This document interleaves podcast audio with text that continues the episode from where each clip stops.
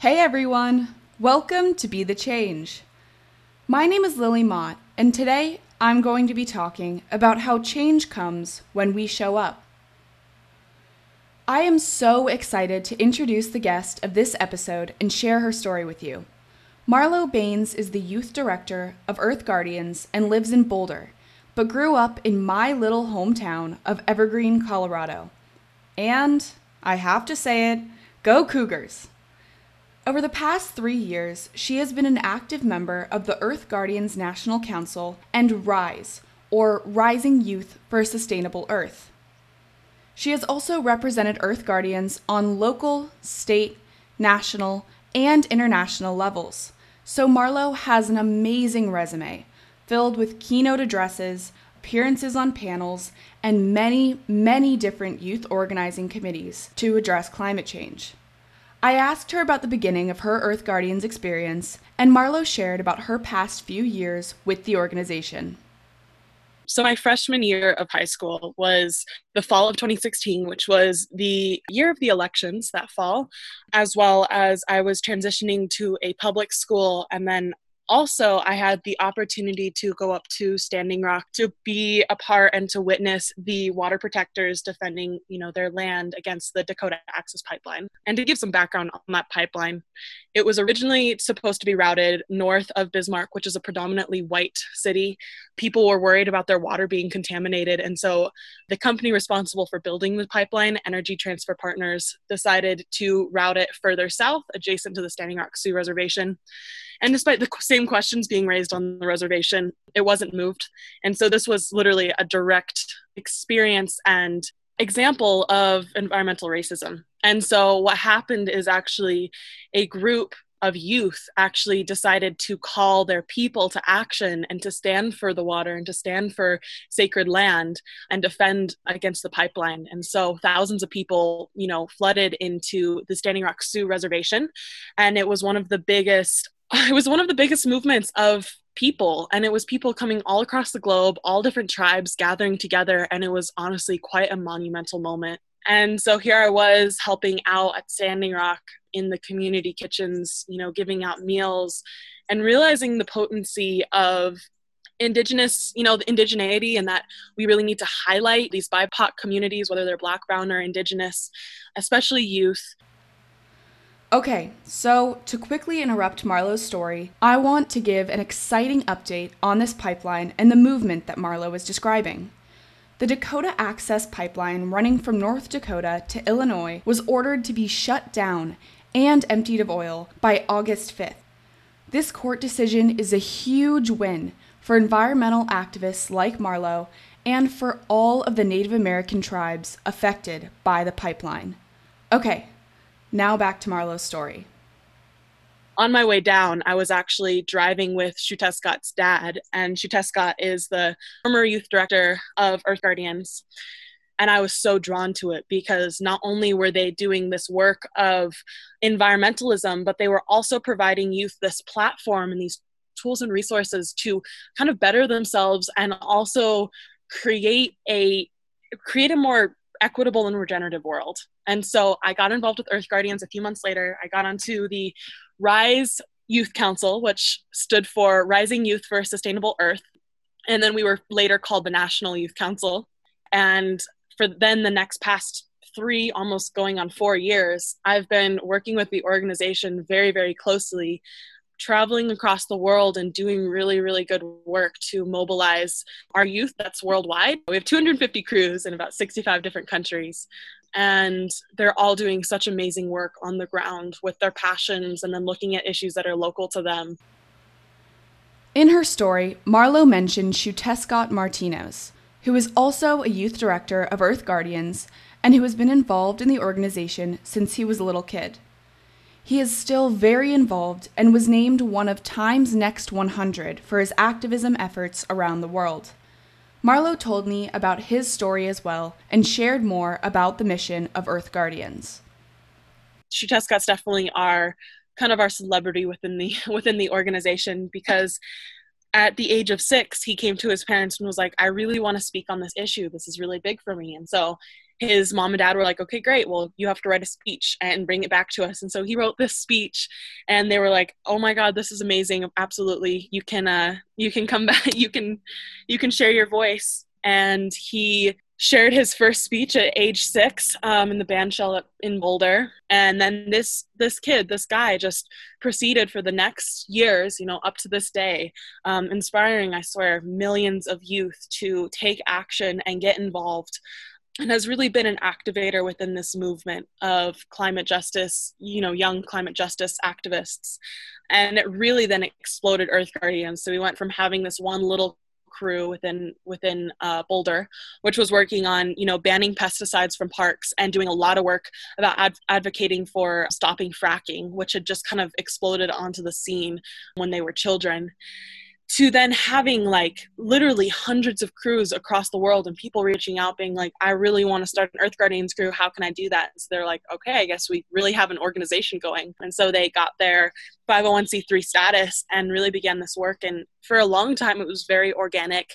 They had a few just a few core team members and then they just really had this decentralized network of youth who wanted to take action and were doing so. Now our mission really as it is as we've been building you know a stronger core team a stronger support system of youth whether it's the youth council or our regional crew directors. And now we are really working to not only inspire and train youth to be youth activists but really to lead the way and supporting them with tools and resources virtually and on the ground. Marlo's activism career really took off right around when Donald Trump was elected. I asked Marlo if she could discuss some of the major climate policy changes that the Trump administration implemented these past few years. This was her response. One of the biggest things that we all know about is that he took the US out of the Paris Climate Accord, which you know, Earth Guardians was a very big part of kind of pushing pushing you know these leaders of all of these countries to make a very strong climate policy to reverse the the climate crisis. But it was it was something you know it wasn't everything that we wanted but it was definitely something. And so when trump pulled us out of the paris climate accord people were furious. So that's one thing. And then the other thing that i've personally seen and it kind of breaks my heart is that Trump has made a lot of public land available for extraction, oil and gas extraction, and then also really giving leeway to a lot of extraction within trying to drill within the Arctic and offshores. And really, it's just such a detriment because personally in Colorado, we have a very big oil and gas extraction industry that is. Oh, it's so ugly. It's so awful. It's kind of a monopoly you know we we as climate grassroots activists have tried to pass literally just like safe policies so that they don't drill and affect our public health and safety. And yet they push back and are like you're taking away our jobs. You don't know what you're talking about.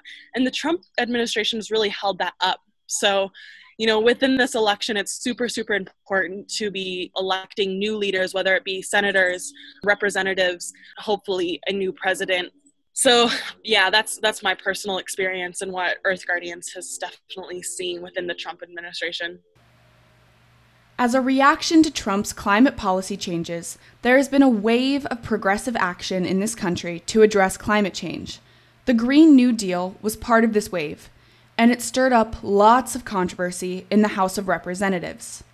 Marlo shared what she feels needs to happen in order for this type of national climate legislation to pass in this country.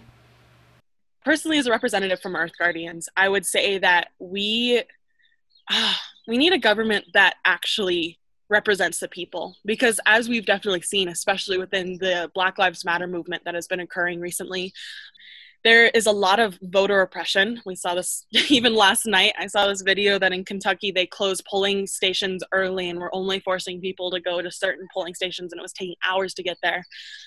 And so I'm really hoping that within the next 4 years that we see more of a push to to create, you know, liberated voting. So that's definitely one thing. And then the other thing is creating very comprehensive climate policy so that we end you know, end any further fossil fuel expansion because we saw within coronavirus, you know, Trump said that he was going to buy up oil reserves because he saw that prices were going down or whatever.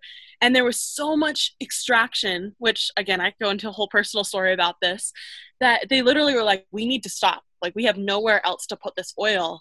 And we saw oil prices plummet, which again was for a bunch of other reasons too. But it goes to show that we have enough and that it would create enough time to sustainably and regeneratively transition off of fossil fuels and to more renewable and not only renewable and again regenerative energy sources but that we're also equitable and not affecting our bipoc community's health. There was a, a statistic that i saw recently that said that 91 to 92% of people who are living next to oil and gas extraction and refineries within LA were were BIPOC communities. And so, you know, we're seeing within this movement that it, it's a certain people that are being very, very much impacted by this climate crisis and these things that are driving us forward. So again, extraction industries I would hope that within the next four years that we see a just transition off of fossil fuels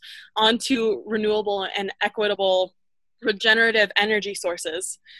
And then, you know, the third thing, oh God, I mean, I would say we need to start funding communities. And again, to tie back into the Black Lives Matter movement, because not only are we creating a more regenerative world, but we're also creating one that's more equitable, is funding into communities. Because when communities have more power to say where they want to put their dollar towards, they can create these local changes to more solar panels and providing space for communities and providing programs so that people can actually transition off of these energy grids that are completely sourced by fossil fuels and install solar panels instead. So the three things to recap that I think are very, very important is give back voting power to the people.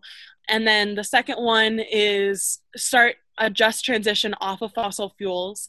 And then the third is giving back community power and fund community programs so that people have the option and opportunity to say where they want to put their dollar and really push for a more regenerative way of living and making policy.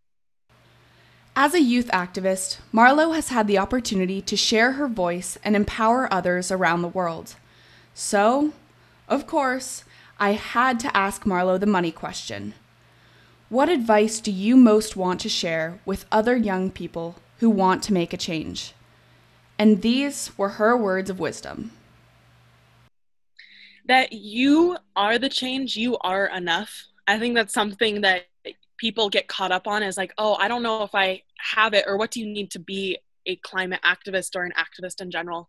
And I would just say it really just takes showing up and it takes listening and it takes observing. And we all have those skills within ourselves. Like we've been learning this since what kindergarten?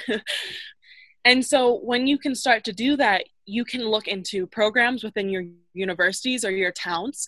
And if you don't see them, you can, you know, utilize these tools and resources that these organizations have. So either join Earth Guardians or Sunrise or Extinction Rebellion or, you know, zero hour because there are so many places and so many different ways of of change that these organizations are using to create the change that we want to see. So utilize them and work with your local communities work with your grassroots organizations and also educate yourself. So show up educate yourself and get involved. Those are definitely the three things. It's very easy. I've done it every other youth activist that maybe you see up on social media has done it. And it's so easy. It's it's so useful. And if you need like a little push then go out look for five youth activists on instagram and start shifting your Instagram feed from, you know, girls posting about which ice cream and how cute they look to what people are doing within their communities and what that looks like and how you can take action because that's a super simple way that every single day we're using these social media platforms. And instead of trying to boost almost your self image or somebody else's image, you can actually change it to how can I shift the world as a community? How can we shift the the future that we are we want to see? So, I just want to highlight one phrase in particular that Marlo mentioned in her advice, which is It really just takes showing up. If you want to see results and you want to see a change in your life, your community, your country, or the world, the first step is putting yourself out there and going to those protests or making that call to your congressman. There are so many actions you can take, but you have to take that first step because, very simply, change is made when we show up. Thank you so much for listening to this episode, and you can connect with Earth Guardians on Instagram at Earth Guardians, Facebook at Earth Guardians Tribe, and Twitter at Earth Guardians with a Z. You can also follow Marlo herself at Marlo Baines on Instagram. For more information about Earth Guardians, check out their website, which is linked in the description of this episode. If you want to talk about anything I mentioned, please reach out to me by email at lily at bethechangepodcast.org or on Instagram at bethechangepodcast. Tune in for my next episode, but until then, be the change you wish to see in the world. Bye, guys!